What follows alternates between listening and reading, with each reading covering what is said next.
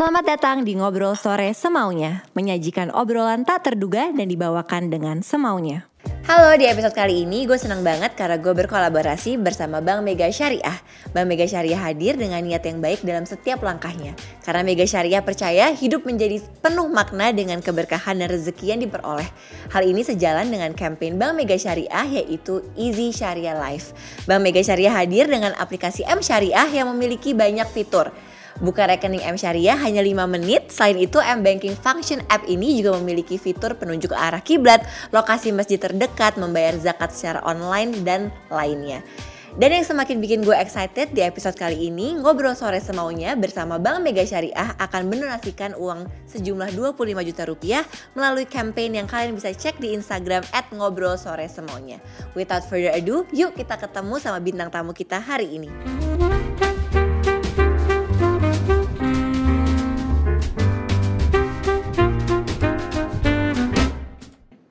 Selamat datang kembali di Ngobrol Sore Semaunya bersama gue Putri Tanjung. Hari ini gue kedatangan tamu yang spesial uh, adalah Direktur Utama Bank Mega Syariah yaitu Bapak Yuwono Waluyo. Langsung aja kita sambut Pak Yoyo Mbak Assalamualaikum Putri. Pak Yoyo Waalaikumsalam. Kita sudah kenal lama sekali Uh-uh. Pak Yoyo udah kenal aku dari, Dari Aku masih kecil kali. kecil banget Dari kecil banget tapi jarang ngobrol ya. jarang ngobrol makanya aku undang kan biar Iya, kita bisa ngobrol kasih lebih Iya. uh, lanjut lagi nah Pak Yoyo sebelum kita ngobrolin Hmm. soal industri ini ya uh, yang semakin banyak kompetisinya heboh, ini iya. semakin heboh juga tapi mungkin masih banyak yang belum tahu Pak Yoyo Hmm. apa sih bedanya bank biasa sama bank syariah Yang pertama pastinya bank biasa itu kita biasa mengenalnya bank konven kali ya. betul bank konvensional Bank uh, uh, Ya. bank apa konvensional. Bank konvensional pasti uh, treatmentnya pasti bank pada umumnya. Betul. uh, under BI, under OJK dan kalau syariah tentunya masih ada additional bahwa bank itu harus berjalan dengan sesuai prinsip-prinsip syariah. Betul. That's why di tiap-tiap bank syariah pasti ada yang namanya DPS, Dewan Pengawas Syariah. Ya. Karena setiap apa yang kita propose dan segala sesuatunya itu harus di assess terlebih dahulu Ya. bahwa itu masuk ke dalam syariat-syariat Islam dan tidak ada pelanggaran sama sekali. Oke. Mungkin bedanya di situ. Kalau secara bisnis sih kalau saya lihat sih most likely sebenarnya sama aja ya. Kita juga harus run bisnis dengan baik dan Betul. ya ya harus konsisten, harus persisten. Itu harusnya sama gitu. Tapi memang prosesnya saja kita eh, ada syariahnya. Iya. Jadi di dan tapi tidak terbatas kepada eh, muslim saja Iya. ke- karena nasabahnya Bank Mega Syariah juga ada juga yang non muslim. Yang Iya. yang karena prinsip-prinsip syariah itu kan menurut saya adalah ilmu ya. Betul. Nah, jadi ilmu. Benefitnya ilmu juga banyak ya, Pak? Benefitnya juga banyak. Dan aku juga melihat kayak sekarang semakin banyak anak-anak muda yang udah mulai aware ya Pak Mulai aware kepada syariah. betul Iya. syariah bank. Betul, betul. Nah Pak sebelum kita ngomongin lebih banyak lagi soal Hmm. benefit um, dari syariah bank gitu ya, kan Bapak sudah menjadi direktur dari 2019, direktur utama dari 2019 sebagai seorang leader Pak. Hmm. Bagaimana sih Bapak membangun ekosistem kerja di Bank Mega Syariah? Apalagi pasti kan banyak nih Pak yang kerja anak-anak muda dong Hmm. Betul, di Bank Mega iya. Syariah. Gimana sih caranya membangun ekosistem yang baik Pak? Iya, eh, saya memang dari 2019 waktu itu diminta sama bapaknya Mbak Putri untuk melit eh, Bank Mega Syariah. Ya. Jadi ekosistem yang saya bangun itu kira-kira menurut saya ada ada tiga hal. Oke. Satu bahwa saya ingin membangun bahwa semua karyawan Mega Syariah harusnya memiliki integritas yang baik. Itu, penting banget ya Pak ya? Iya itu sangat penting karena kalau kita punya itu senantiasa kita harus meningkatkan kualitas, produktivitas dan juga kepercayaan kita kepada para shareholder tentunya. Terus kemudian yang kedua menurut saya adalah saya ingin juga teman-teman itu ada, harus menjadi orang-orang yang memiliki inisiatif dan bisa transparan. Jadi inisiatif itu memang kita harus ber, berlomba-lomba apalagi dalam situasi seperti Betul. saat ini nggak bisa ada di comfort zone. Jadi harus memiliki inisiatif yang terus-menerus. Kalau nggak kita ketinggalan. Betul. Harus terus dan melihat opportunity ya Pak dan, menangkapnya melihat- dengan cepat ya. Iya betul betul. Itu yang pertama. Terus kalau transparan nih juga saya rasa eh, apa ekosistem tuh harus bisa menerima masukan dan juga harus memberi masukan. Jadi segala sesuatunya harus bisa transparan disampaikan langsung Iya. untuk di di apa lakukan perbaikan. Dan yang terakhir menurut saya ya harus dinamis karena kita eh, harus bisa berkreasi dengan baik dan harus bisa menghadapi satu perubahan. Jadi harus cukup adaptif. Betul. Tentu saja menurut saya adaptif juga tidak cukup kali ya, harus ada inovasinya juga. Kalau Betul. enggak kita ketinggalan juga gitu. Betul. Kira-kira sih tiga hal itu yang ingin saya sampaikan apalagi kita di syariah ya, Ya. gitu. Jadi harus tiga hal itu yang menurut saya ekosistemnya supaya terbangun sehingga kualitas mega syariah ini syariah pada umumnya juga akan mena- akan lebih naik lagi, akan lebih baik lagi di mata masyarakat tentunya. Ya, aku setuju sih Pak, karena menurut aku yang paling penting di era sekarang itu adalah adaptif ya Pak. Tapi Iya. nggak cuma adaptif, konsisten juga ya. Konsisten. Karena itu penting banget kan, karena sekarang tadi tadi kita juga udah ngobrolin bahwa em, industri finance sendiri juga lagi sedang heboh ya, banyak sekali disrupsinya, jadi kita harus cepat sekali menangkap.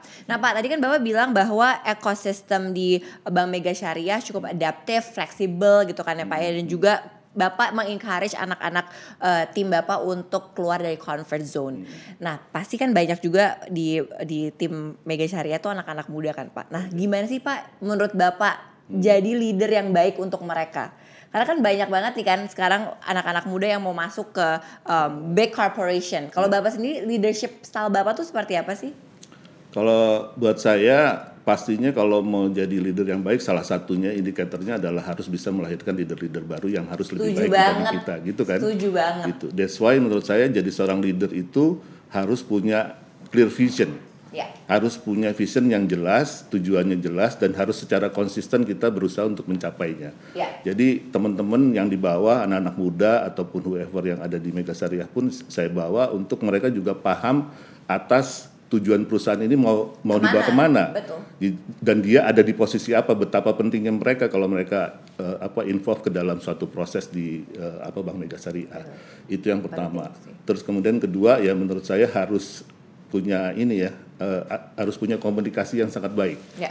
Ya, jadi komunikasi kita kan kadang-kadang suka dipegang sama teman-teman. Betul. Gitu kan. Jadi harus hati-hati juga. Betul. Jadi komunikasi kita ke mana kita pada saat kita bicara kepada bawahan, Ya. kepada peer kita atau kepada shareholder itu harus kita jaga dengan baik dan harus clear ya, harus jelas gitu Ya. ya. Komunikasinya ha- harus bisa dipahami oleh teman-teman, memastikan teman-teman juga tidak hanya sekedar mengerti atau sekedar tahu, tapi juga harus paham Betul. Setuju. terhadap visi misi daripada perusahaan. Betul. Itu Betul, Pak. hal yang yang yang yang sangat penting sih buat seorang Setuju. leader gitu, supaya teman-teman juga pada merasakan Iya. eh, that's why pentingnya mereka mereka jadi berlomba-lomba untuk menja- untuk menghasilkan yang terbaik. Betul, jadi sebagai leader emang penting banget untuk punya clear objektif Iya. sama vision, tapi nggak cukup itu aja ya Pak, tapi Iya. gimana how we communicate Iya, our vision betul, and objective betul, biar betul. mereka semua jadi nggak hilang nih, nggak Iya. lost gitu ya, satu tujuan Satu sama-sama. tujuan. Nah Pak, aku tuh penasaran kan Hmm. sebagai perusahaan di bidang ekonomi syariah ya Pak, value apa sih yang Bapak terapkan sebagai leader dalam perusahaan agar bisa tetap memiliki niat yang baik untuk mengikuti syariah, Syariah Islam? ya. Ya. Ini saya sendiri dulu juga nggak tahu kenapa harus masuk ke syariah, tapi karena dikasih opportunity itu, Ya. menurut saya satu hal yang pasti eh, dengan masuknya ke- ke syariah itu udah menjadi satu pressure juga. Pressure artinya ya yang namanya akhlak kita juga harus baik, jadi karakter kita juga harus kita jaga selalu baik gitu ya. Itu harus kita jaga juga. Jadi untuk bisa masuk ke apa namanya poin-poin eh, unit eh, apa untuk kesariahnya saya kira soal integritas juga jadi nomor satu Ya. tingkat kejujuran kita dalam bekerja itu harus dijaga sedemikian rupa karena menurut saya sesuai syariat yang diajarkan oleh Nabi dan juga ada di Al-Quran itu kan kita juga harus jujur harus berkomitmen yang baik gitu ya. Harus konsisten dalam melakukan pekerjaan juga juga harus sangat bertanggung jawab.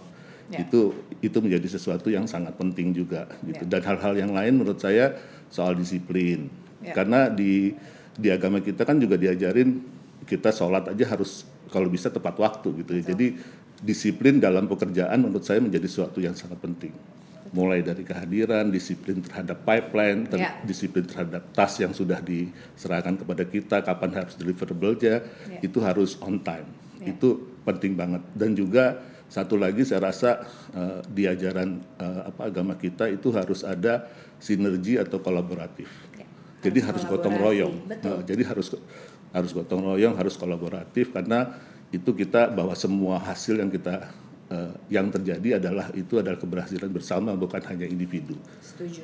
Saya rasa gitu kali itu.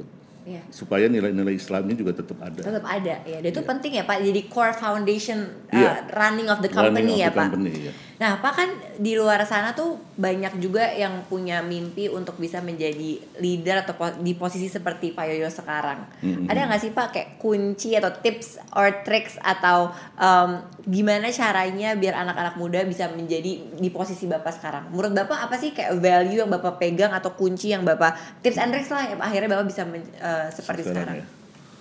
Aduh, harusnya banyak belajar dari Mbak Putri juga harusnya.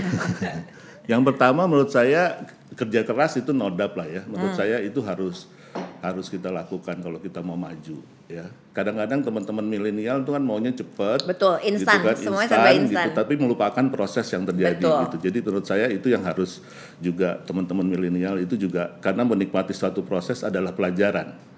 Ya. Apa harusnya adalah satu pelajaran yang sangat penting untuk pengembangan kita ke depan gitu ya. ya. Itu yang pertama. Terus kedua, saya rasa juga harus banyak apa namanya tidak pernah berhenti belajar ya tidak pernah berhenti belajar karena dalam era yang sekarang kalau kita diem aja sebentar rasanya udah ketinggalan aja banyak bener gitu, bener, gitu ya bener banget kita diem sebentar waduh ini udah begini ternyata bank lain sudah begini ini udah begini jadi harus harus banyak belajar belajar bisa dari dari mana saja gitu ya, ya. dan yang terakhir menurut saya memang harus punya network network Setuju. meaning buat saya sebenarnya tidak hanya network di kelas atas tentunya, tapi juga network yang di bawah juga harus kita harus bisa bersosialisasi dengan semua genre, ya. semua uh, uh, apa title, semua uh, apa sabodonit kita kita harus cukup bisa bergaul karena di setiap sosialisasi itu menurut saya itu ada value-nya. Kita ngobrol ya. sama office boy pun menurut saya ya, itu kita juga bisa mengambil sesuatu yang kita bisa pelajari untuk perbaikan hidup kita. Betul. Gitu. Jadi proses ya Pak tadi iya, penting banget. Proses itu penting. Sama kita nggak boleh meleng lah ya Pak, harus iya, adaptif. Iya. Nah kan Bapak pas banget nih ngomongin soal adaptif ya Pak. Hmm. Kan Bapak sudah berpuluh-puluh tahun ada hmm. di industri perbankan ini. banyak ba ya. Banyak banget perubahannya gitu kan. Iya. Jadi Bapak pasti melihat yang dulu dan sekarang. Hmm. What's the biggest difference Pak? Bedanya apa dulu waktu masuk ke dunia perbankan sama hmm. sekarang? Uh jauh banget ya, beda banget. Kita dulu dulu kalau mau ke bank itu eh, kalau mau transfer uang mau ngambil uang itu kita pasti harus datang ke bank. Betul. Ya kan? Betul. itu itu boleh dibilang eh, apa era era point one kali ya, ya. Uh, waktu itu. Terus habis itu kita berubah karena ada ATM jadi tidak harus selalu ke bank tapi kita bisa datang ke uh, apa ATM untuk ya. melakukan transaksi perbankan Terus kemudian di uh, di apa era berikutnya itu perubahannya juga luar biasa karena udah mulai ada mobile banking, ya. udah mulai ada orang-orang sudah bisa melakukan transaksi melalui mobile banking di banknya itu sendiri gitu. Betul. Dan yang terakhir sekarang ini kan Mbak Putri bisa lihat bahwa semua orang ke proses digitalisasi. Betul. Jadi nggak hanya cuma soal urusan transfer, urusan tarik duit, tapi juga untuk belanja dan lain-lain itu juga butuh perbankan. Ya saya rasa jauh banget gitu ya. Setuju. Nah tadi bapak udah bilang soal transformasi digital, yang hmm. cepat banget gak sih pak? Kayak banget lah. Ya cepat banget iya, ya kayak bener. berubahnya sangat. tuh sangat cepat. iya. Nah bagaimana pak Bank Mega Syariah bertransformasi untuk tetap bisa memberikan layanan terbaik untuk iya. ma untuk masyarakat Indonesia pastinya?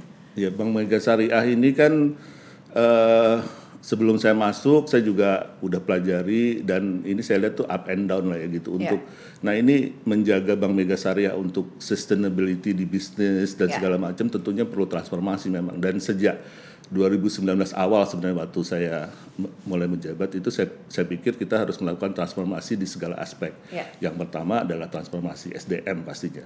Bagaimana meningkatkan kualitas teman-teman yang ada di syariah supaya kalau kualitasnya bagus, kita bisa ber, berkomunikasi dengan bagus juga. Ini meningkatkan syariah itu sendiri gitu. Betul. Syariah ini kan sendiri market share-nya masih kecil, Put. Iya. Masih 6, sek 6 sekian persen compare to convent gitu. Jadi iya. masih sangat jauh lah ya. Masih jauh. Uh, jadi di, dibutuhkan tentunya SDM SDM yang sangat berkualitas. Iya, gitu. Terus transformasi terhadap bisnis proses itu sendiri. Iya. Uh, apa internal proses yang mau nggak mau kita harus berpikir terus tadi adaptif gitu. Kalau kita Betul. karena memang pastinya itu berubah. kadang-kadang paling susah the internal process Iya, iya, iya kan pasti ada orang di apa ngebawa orang yang udah ada di comfort zone Betul. aja setengah mati Betul. gitu Betul. untuk Betul. bicara dan itu biasanya kita punya teknik-teknik sendiri dengan memasukkan orang yang lebih uh, bisa inovatif ya. sehingga uh, yeah. itu teman-teman diharapkan bisa ke bawah segala yeah. macam dan terus proses digital itu sendiri yang saya rasa saat ini nggak ada industri yang tidak berpikir ke arah digitalisasi tentunya yeah. Ya. dan perbankan saya lihat kan tadi sudah di sudah dibicarakan bahwa cukup heboh dan segala macam hampir semua bank sekarang teriak di apa digitalisasi Betul. digitalisasi. Betul. Jadi sekarang kualitas di, digitalisasi seperti apa yang kita bisa tawarkan Betul. supaya bisnis kita tetap sustain gitu kan. Iya. Sustainable itu menurut saya menjadi satu kata kunci yang Setuju sekali. penting. Itu penting banget sih Pak, sustainability. Nah kan Pak sekarang Mega Syariah juga udah punya mobile bankingnya Iya, sendiri kan, uh-huh. gitu. Udah udah digital lah dengan aplikasi M Syariah. Bisa dijelasin nggak sih Pak tentang M Syariah itu sendiri? Ya, ini pertanyaan yang saya tunggu-tunggu sebenarnya. Iya. Karena saya begitu excited kalau ditanya soal aplikasi, yang kita Aplikasi punya. M Syariah ya? Si M Syariah yang Iya. waktu ngobrol sama Danang itu katanya M M M, M Syariah kata gitu kan tuh seru banget tuh waktu pas selamat waktu itu ya Iya, sempet waktu di TTS ya, Waktu tanya motor jauh ya. sudah. Iya. Saya kenapa saya senang ditanya ini karena menurut saya aplikasi M Syariah adalah salah satu resolusi untuk solusi perbankan syariah. Jadi ini satu revolusi gitu. Karena kita berbeda sekali dengan beberapa eh, apa aplikasi-aplikasi lainnya. Aplikasi M Syariah ini sebenarnya satu aplikasi untuk perbankan yang sudah cukup komplit orang melakukan transaksi seluruh kebutuhannya, tetapi juga menggabungkan dengan aspek eh, spiritualnya Betul. gitu jadi nah, di, di, di, di, di dalam itu spiritual kita mau cari masjid itu ada. Bisa apa masjid yang terdekat mau Oke. berzakat Iya. infak, Lengkap ya, Pak? lengkap itu tuh ada semua di situ. Nah ini kita coba kawinkan dan menurut saya akan jadi nilai jual competitive advantage yang sangat tinggi untuk teman-teman yang belum mau berhijrah berhijrah ya kira-kira gitu. Jadi mudah-mudahan dengan demikian akan banyak yang bisa join di syariah Sign up-nya juga gampang ya Pak katanya? gampang sekali gampang sekali.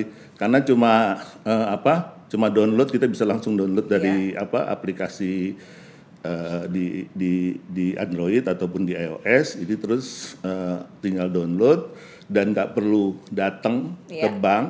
Nggak perlu pakai video call. Yang sementara ini semua bank setelah dia register itu kan kayak masih memindahkan antara aplikasi yang kalau kita datang ke bank buka rekening di customer service itu dipindahkan ke, ke, ke dalam aplikasi digital. Kalau kita sebenarnya cukup dua tiga isian itu sudah selesai dan langsung bisa onboarding. Oke. Mungkin hitungan lima menit rasanya sudah eh, sudah bisa bi- bi- apa bisa melakukan transaksi di dalam M Syariah Jadi very efficient ya Pak. sangat. Kalau untuk security-nya sendiri Pak? Security-nya ini kita juga kan sudah pakai AI. Jadi Oke. kita pakai face eh, apa Recognition. recognition, terus Ya. juga pakai liveness liveness test. Ya. Jadi kelihatan bahwa orang itu waktu dia buka rekening foto di kiri kanan selfie itu bisa kelihatan orang itu hidup atau enggak gitu Betul. ya. Ini bohong apa enggak nih Ini gitu ini, ya? ini bohong apa enggak dan alhamdulillah waktu kita propose ke OJK ini bisa diterima sebagai salah satu security yang cukup baik gitu. Oke. Itu juga added value juga Itu ya Pak juga untuk value. si mobile banking ini. Oke, Pak, kan saya kita tahu ya Pak di kondisi pandemi ini banyak banget yang terkena dampak terutama perekonomian kan Pak. Mm-hmm. Dan kita juga tahu bukan hanya perusahaan aja nih Pak, tapi juga nasabah secara individu juga terkena dampak perekonomian. Nah, menurut Bapak sendiri apa sih yang perlu disiapkan untuk menyusun financial planning karena kan sekarang anak muda udah lebih aware ya Pak soal financial planning tapi yang tetap memperhatikan syariah Islam Pak. Iya. Tetap syariah itu kan juga menga- mengajarkan sebuah kesederhanaan. Jadi kalau eh, di di sini juga saya kira hidup secara sederhana dan tidak konsumtif itu juga menjadi satu financial planning yang yang yang sangat baik gitu ya. Untuk kita juga mengikuti supaya kita tidak tamak, kita tidak serakah. Salah satunya adalah menurut saya adalah dengan hidup sederhana dan tidak konsumtif. Ya. Terus kemudian yang kedua saya kira teman-teman ini kan juga harus punya plan yang baik sehingga juga harus punya apa namanya tabungan darurat. Betul. Tabungan darurat sehingga sewaktu-waktu kalau dibutuhkan Ada apa-apa, ada, ada apa-apa, tabungan nih. ada tabungan yang Betul. sudah di ini itu juga harus jadi satu kata kunci juga Ya. untuk bisa disyariah. Nah, ini seterusnya menurut saya itu yang harus kita lakukan supaya eh, teman-teman eh, apa Bank Mega Syariah ini mengajarkan hal-hal yang memang itu juga diajarkan juga di dalam Al-Qur'an ataupun sunnah Rasul gitu Betul. ya. Nah Pak tadi udah ngomongin soal financial planning, berarti apa nih Pak strategi yang dilakukan oleh Bank Mega Syariah untuk bisa menjadi solusi untuk nasabah berkaitan hal tersebut? Iya. Apa aja feature-feature yang di Hmm. yang Bank Mega Syariah punya? Dan itu juga tadi saya sorry salah satunya lagi adalah kita harus mengajarkan teman-teman kita untuk melakukan sodokoh dengan Betul. baik gitu. Jadi nah salah satu strategi kita adalah dengan aplikasi yang syariah ini tentunya. Yeah. Ini karena tadi saya se- apa seperti saya jelaskan di awal semuanya sudah ada di situ. Ya, Semua lengkap ya, Pak. Di situ, situ. Jadi mau kapan di, di mana pun lagi apa pun itu udah bisa kita mau zakat nih ingat oh iya langsung zakat langsung kirim selesai. Iya. Betul. Gitu loh itu satu. Terus kemudian banyak juga produk-produk kita sebenarnya. Seperti produk-produk tabungan berencana eh, itu juga untuk teman-teman bisa melakukan perencanaan dengan baik. Punya keinginan apa? Oh iya kita rencanakan. Menabunglah dengan tabungan berkah rencana. Ya. Di kita juga karena kita syariah, kita juga bisa menerima tabungan haji. Itu juga untuk untuk masa depan kita juga di, Betul. di di apa tabungan umroh itu juga ada. Ya. Dan itu salah satu strategi kita eh, untuk bisa fitting dengan eh, teman-teman yang eh, milenial tentunya Ya. akan menjadi lebih mudah. Teman-teman milenial kan intinya satu bukan nggak mau ribet kan gitu, Betul. nggak mau ribet, terus juga berkahnya dapat. Betul, Jadi betul banget. prosesnya cepat, nggak ribet, dan juga dapat berkah Dapat tentunya berkah. gitu. Nah, Pak, what's your next goal untuk Bank Mega Syariah? Bank Mega Syariah. Ya, buat buat Bapak goal apa sih yang Bapak ingin capai untuk Bank Mega Syariah? Bank Mega Syariah itu yang pertama saya tuh kepengen gini bahwa kalau orang ngomong soal bank syariah tentu saya kepengen yang pertama muncul adalah Mega Syariah. Jadi that's why Mega Syariah itu ingin sekali tumbuh dan berkembang bersama bangsa. Ya. Jadi semoga eh, apa yang kita harapkan dari Bank Mega Syariah itu bisa mendorong eh, apa pertumbuhan market share syariah di apa Indonesia Amin. tentunya kan yang yang sekarang cuma 6% mudah-mudahan nanti akan going up Bertambah lagi terus ya, akan Pak. akan bertambah terus dengan dengan proses literasi yang kita secara konsisten kita lakukan, secara persisten kita lakukan untuk teman-teman memahami syariah itu apa sih? Nggak susah kok sebenarnya untuk kita mau hidup secara syariah. Syariah. Gitu. Ya, Makanya tagline kita juga isi syariah life. betul. Semua tuh gampang ya, Pak. Semua kalau tuh kita gampang kalau kita paham tuh punya. gampang. Iya. Ya, setuju. Cuma kadang-kadang kan teman-teman lihat syariah udah agak takut duluan gitu Iya. ya apa gitu ya, bang apa ini gitu. Jadi nah mudah-mudahan dengan tagline ini mem- mem- membuat teman-teman atau masyarakat jadi kepengen tahu tentang syariah itu apa dan memang nggak susah harusnya It's gitu easy ya, hidup Pak. is easy untuk hidup bersyariah dengan Dan berkahnya berkah. banyak, insya Berkahnya Allah. banyak. Ya. Setuju, Pak. Sebelum kita berakhir Hmm. di ngobrol sore semuanya tuh kita selalu main game, Pak. Waduh, jangan susah-susah ya. Enggak dong. Jadi cara mainnya gampang banget, Pak. Jadi Bapak tinggal melanjutkan kalimat yang em, aku ucapkan. Oke. Oke? Siap, Pak? Siap. Nggak boleh mikir ya, Pak? Nggak harus boleh mikir. cepat. Oh, gitu. Nah, harus cepat jawabnya. Ketika bangun pagi, hal apa yang langsung saya pikirkan?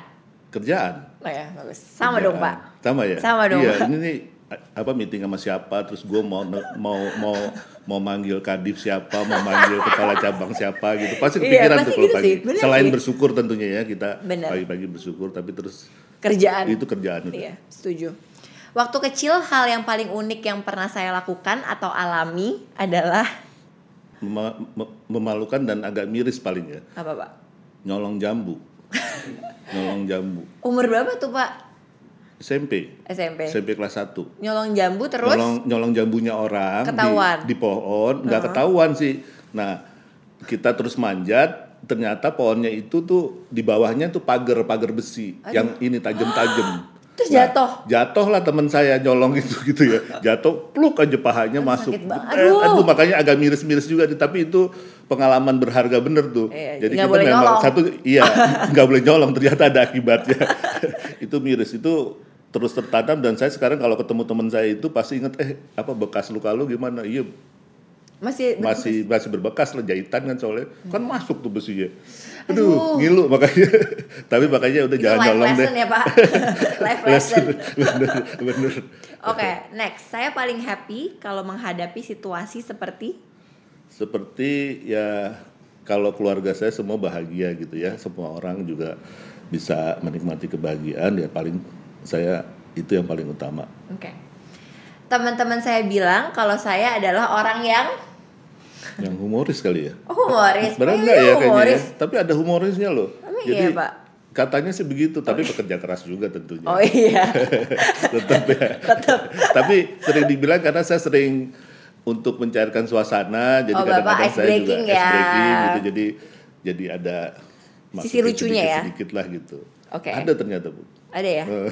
Oke Pak, saya percaya kok Pak. Oke next, saya merasa feel alive, Eh. hidup pada saat Naik motor. Oh, Bapak naik motor. Naik motor aku. Touring-touring gitu, Pak? Iya kadang tuh, tapi sekarang mah udah umur jadi nggak touring lagi ya. Jadi Oh. ya kadang-kadang San Mori aja keliling-keliling hari Sabtu Minggu sama Oh. teman-teman itu juga udah kayaknya kalau udah di motor tuh berasa ganteng. adrenalin ya? Iya berasa ganteng saya. Kalau lagi naik motor. Oh, jadi Bapak merasa hidup saat Bapak merasa ganteng ya? Berasa Iya. ganteng ya. Karena naik motor tuh enak bener gitu kena angin gitu. Terus Iya, kan kadang-kadang di motor itu kan juga butuh motorik yang bagus juga gitu ya. Kadang-kadang kita kapan harus ngerem, kapan Betul. harus ini. Jadi dinamikanya itu enak gitu. Ya, karena teman-teman saya yang naik motor katanya justru kalau naik motor tuh banyak bersyukur ya Pak. Karena kan kita kan nggak pernah tahu kan kalau misalnya jatuh atau apa dan segala macam. Jadi kayak katanya kayak peaceful aja gitu. Iya, iya. Iya, Banyak bersyukurnya benar, pas benar. naik Hmm, motor. Oke, next ya Pak. Nasihat terbaik yang pernah orang berikan ke saya adalah Tentang kesehatan. ya itu penting sih Pak. Iya.